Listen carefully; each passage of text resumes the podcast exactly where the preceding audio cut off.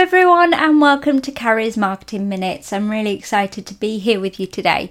Um, so, today's Marketing Minutes is about something that really confuses me, to be honest. So, quite often I'll pop out for lunch either with my son Robert or with friends or family. And we don't always eat lunch at kind of one o'clock or even half one or two.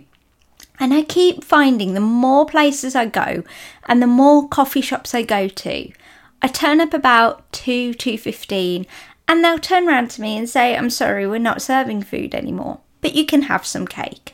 Now, I totally get that there's hygiene standards and that you need to wash up and you need to manage things and you need to do things at certain times. I totally get that.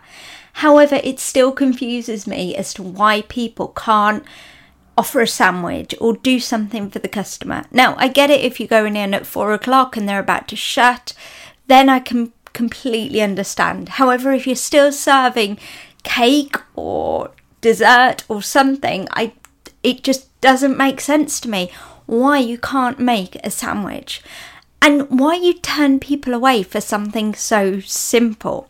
So the key takeaway today really is put yourself in customers' points of view. If you ask for something and there's a genuine reason you can't do it, that's one thing. But if you aren't doing it because it just doesn't fit in with what you scheduled or what you fancy, that's a totally different thing. And it's the number one way to lose customers. So take this away with you, do with it what you will.